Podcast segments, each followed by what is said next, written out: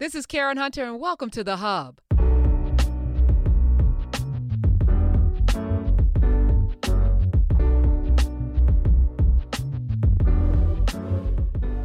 Some of you have been talking about it for the last four or five years buying a franchise. What does that require? What does that look like? Well, joining me right now, he is the uh, franchise owner. Bojangles is his franchise. He's also doing some other things in the greater Atlanta area. Former or current Warner Music executive, Mr. Mel Carter. Hi. Welcome. Hello, hello, hello. Thank Good you for having me. Good to come through. All right. So, um, fort. So you getting Bojangles was the music? Was it the music that brought you in? The money gathered from that, and then why did you decide to own Bojangles? I mean, it was a mixture of mo, mo, uh, both. Actually, I started in music, and uh, I just always had this dream of like uh, owning a franchise, and I always heard like it was so impossible. You know, coming from Flatbush, Brooklyn, it was impossible so it was kind of like my dream to own like a McDonald's. McDonald's was right around the corner from my house. I think when it got more realistic was when I found out that there was a black owner of the McDonald's close to my house. And I was just like, wow, I think this is actually possible. And over the years, as I grew in the music business, I just uh, started seeking out, you know, like what it would take to open a franchise, so on and so forth. Um, and then I tried Bojangles and I fell in love with it.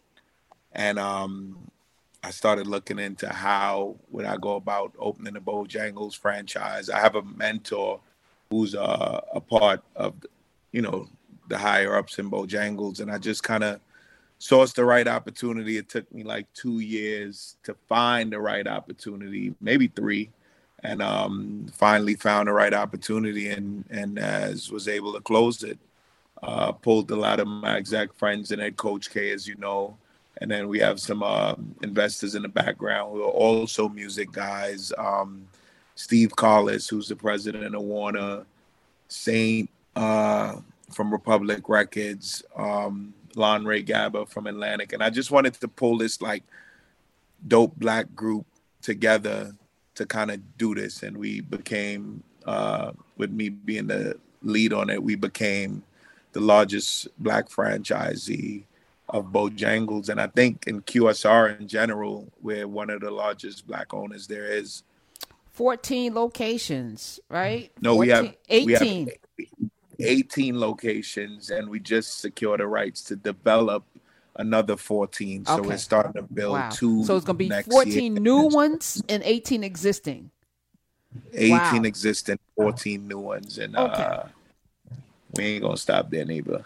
All right. Now, full disclosure, I don't eat nothing fast food. I don't do none of that. But um You could I, have a biscuit both. No, angles. I'm not ever doing it. But here's the thing. Here's the thing. Here's what's beautiful about it. Um, I'm so for this audience empowering themselves. So if this is the pathway to getting there, let's go. I would like them all to be open up in white neighborhoods though. That said, Mel Carter. Walk me through growing up in Brooklyn. Growing up in Brooklyn I worked at uh, Roy Rogers in my neighborhood. Like working in a oh, fast oh, wow. food is that you know that's the that's the not the rite of passage, but you know kids in high school you work at fast food places. To own one though, what was the process? Because you said you looked into it. Walk us through what that process was. What do you need to have? You need to have a million dollars in assets. Like what what does your balance sheet need to look like? Because we don't even know most of us. I mean, that's funny because you said that that was when I was uh uh young I used to Google exactly that, and that's the first thing it would always say. You have to have a million dollars in assets. And that is true somewhat, but you know, the the what I bought was a lot a lot larger than that. So you gotta have a lot more assets than that. But if you and I come together or you, I, and someone else on this call came together and you had, you know, a house that was worth 300,000, I had something that was worth 300,000, it still kind of counts as the same a million dollars in assets to kind of then go purchase this franchise. So what I advise people, you know, I didn't buy this all myself. I didn't raise, you know, I didn't have 25 million dollars and just went and bought it myself. I, you know, got a loan from the bank um, and kind of raised money with with friends and and family and and then put in some equity myself. So I had to be somewhat established uh, businessman. I'm also invested in Sweet Chick, so I've been doing that for some time. I have music background. I'm invested in a ton of things across the board, and you know, my worth was my worth, so I was able to. But for anyone who think they're not able to, you can get a group together that collectively, if the franchise is requiring a million dollars network and you and I came together and we're worth a million dollars, we come as one entity and we are able to purchase something. And you could do that with 10 friends. So right. it could be was, 10 mm, friends. Yes. Yes. It I could mean, be 10 friends that, that has a hundred thousand dollars each, you know? So it's, it's, I think like, you know, what you said is funny because I think Googling that growing up, that was the most scary part to me. It was like, how am I going to be worth a million dollars? This is at, you know, at 15 years old, where am I going to get a million dollars to be able to go open a franchise? Ah, I'm defeated, right? Right. But as you grow and you get into business more, you realize that it's a lot of little, not even tricks, it's just a lot of little things that coming from the inner city, coming from Flatbush, coming from wherever you come from, we just don't know. We don't know that 10 friends together with a hundred thousand is a million dollars and you could put it under the same LLC and then go, you know, be worth a million dollars to go purchase uh Bojangles now or whatever it is you want to do, you know? Mel Mel Carter's here. You can follow him at Mel Carter on IG at Bojangles. Uh, the owner of 14, uh, excuse me, 18, 14 new ones about to open in conjunction with a lot of other folk he has come together to do this.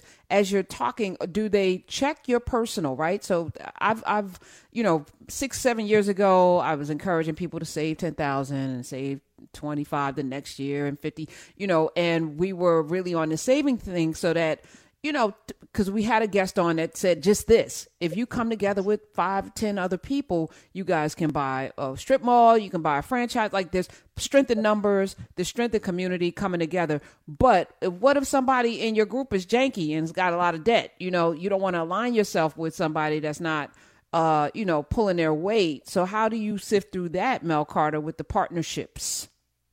Well, see, that's the thing, right? And again, it it just comes with you know kind of understanding how it works and, and let's just say forget about the debt. Let's just say you have a janky partner who one i would encourage anyone to kind of like you know fine tune anyone they go into business as much as you can but you know you could research and spend time with somebody for a year and and, and two years into business or two days into business there's somebody different right? But that's why there's a managing partner and that managing partner makes the decisions and everyone else is just kind of invest an investor who really in a weird way doesn't have much say so because it's your vision like with me it's my vision it's it's it's i'm the face of it. I'm the one who you know raised the money. I'm the one that brought the group together I'm the one that, you know, put the most equity on my end. So there's always a lead on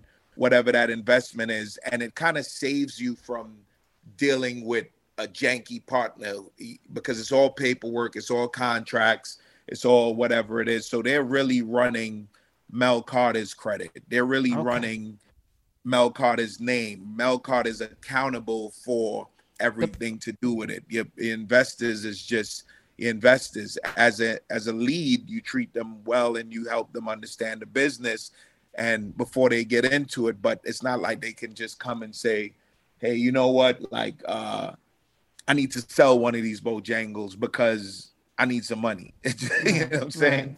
it kind of saves you from the jankiness of that side of the business. So it, it comes with lawyers paperwork and really just understanding the investment you're getting into Mel Carter is here, uh, franchise owner and music executive.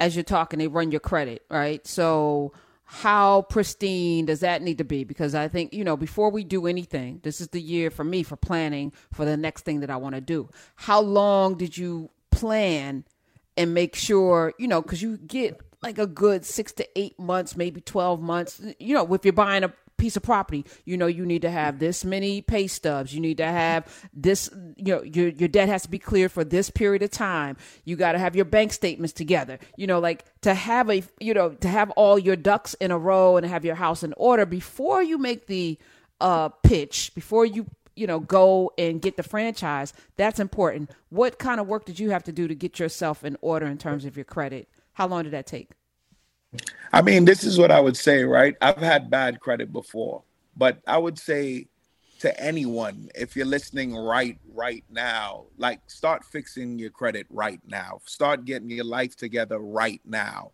Don't wait till you have an opportunity and then try to get it together. Even though there's, you know, you can do that as well, but five years ago, I didn't know I would have this Bojangles opportunity, right? But I started fixing myself, fixing my credit, 10 years ago and get myself together, get myself more established. So when these opportunities came, I wasn't just scrambling to kind of like fix my credit then or like, you know, uh, better my name or or whatever it may be. So I think the earlier you could just get a head start on that is better for anyone, anyone who may not even have a dream or idea of they what they want to do now. But I think we all across the board know and understand that your credit is crucial and even if you're trying to buy a car or even if you're trying to lease some equipment. So somehow you know that your credit is going to play into your dreams right? Um unless you're just filthy rich then you could probably just buy it. And even so that wouldn't be the best thing to do right? You would still want to finance something whatever it may be. So i would just say honestly there's i was blessed enough to understand a long time ago that my credit is needed to even purchase a car, right?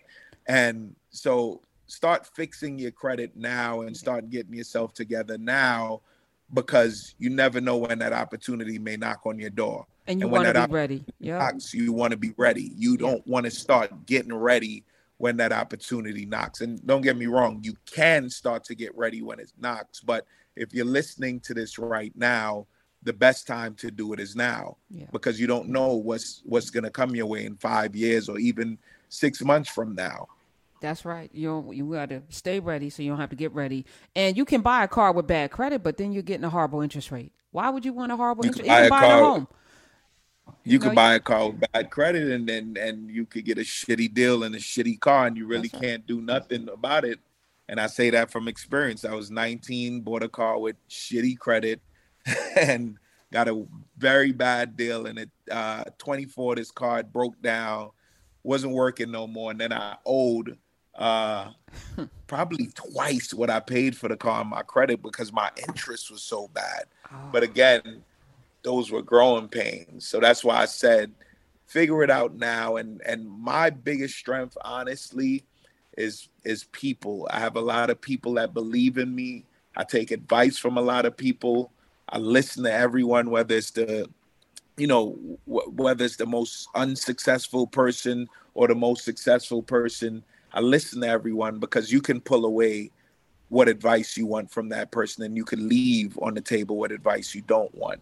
So that's one of my biggest things is like I believe in mentorship and um I don't think a mentor is just like, you know, come in this room, let's sit down, let's go over this, let's go over that. Here's what you should do with your life. Mentorship is is this conversation you and i having a conversation and me and someone else having a conversation and us pulling away what we could use to better our lives from that you know?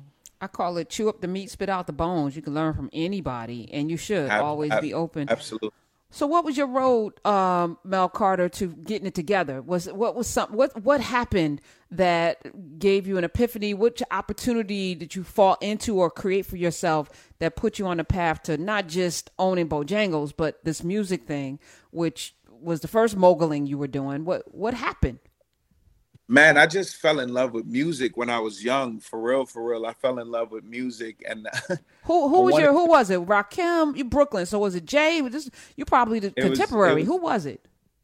It was Jay Z and Dame Dash and what they did with Roc-A-Fella. And I knew I couldn't be Jay Z because I couldn't rap. So I wanted to be Dame Dash. And as the years went on, you know, Jay Z became a, a businessman more in the light. I'm sure he was always a businessman, but we got to see him as a businessman more. So that was it for me. Like I was kind of like, you know, this is what I want to do. So I started. I found a kid in my neighborhood who had some talent. I used to go stand by the labels and give out his CDs, and and you know, eventually that led into a deal. Uh, the artist didn't blow up, but it got my foot in the door and I started just kind of navigate my way around, learned the system, and started managing some more talent. Was offered a SVP position at uh, Republic Records, took that, um, left Republic on uh, October 1st, and started at Warner. So I think for me, it was just the music. Like I just fell in love with the music, and coming from where I came from at the time, we didn't see a lot of Mel Carters, right? And that's yeah, because everybody like, wanted to be Jay Z. Everybody wants everybody to be MJ. Everybody wants to be Jay Z. Right.